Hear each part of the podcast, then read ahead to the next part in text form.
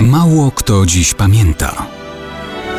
Datownik historyczny prezentuje Maciej Korkuć.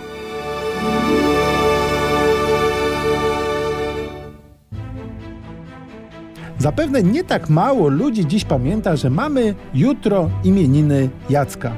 Ja pamiętam, mój brat ma na imię Jacek właśnie. To brzmienie jest typowo polskie. Pozornie wydaje się niepodobne do jakichkolwiek odpowiedników w innych językach. Ale imię to wzięło się nam od łacińskiego hiacynta. I tak jest lub być powinno tłumaczone na obce nam języki. Łaciński hiacintus tylko pozornie jest odległy od naszego Jacka.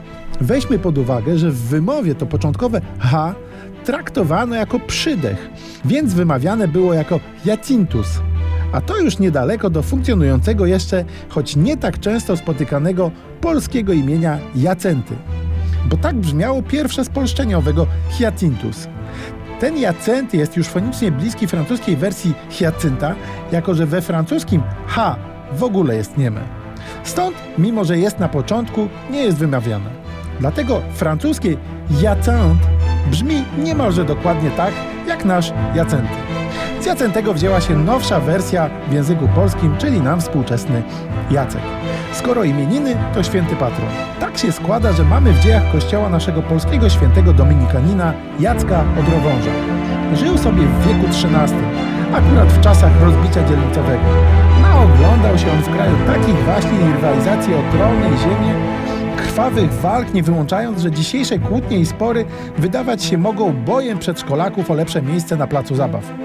Starannie wykształcony na studiach w Italii, zaprzyjaźnił się ze świętym Dominikiem.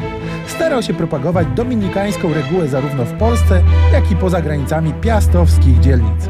Jeździł na misje w świat prawosławia, do Kijowa i Smoleńska, ale także nawracać próbował Prusów jeszcze pogańskich.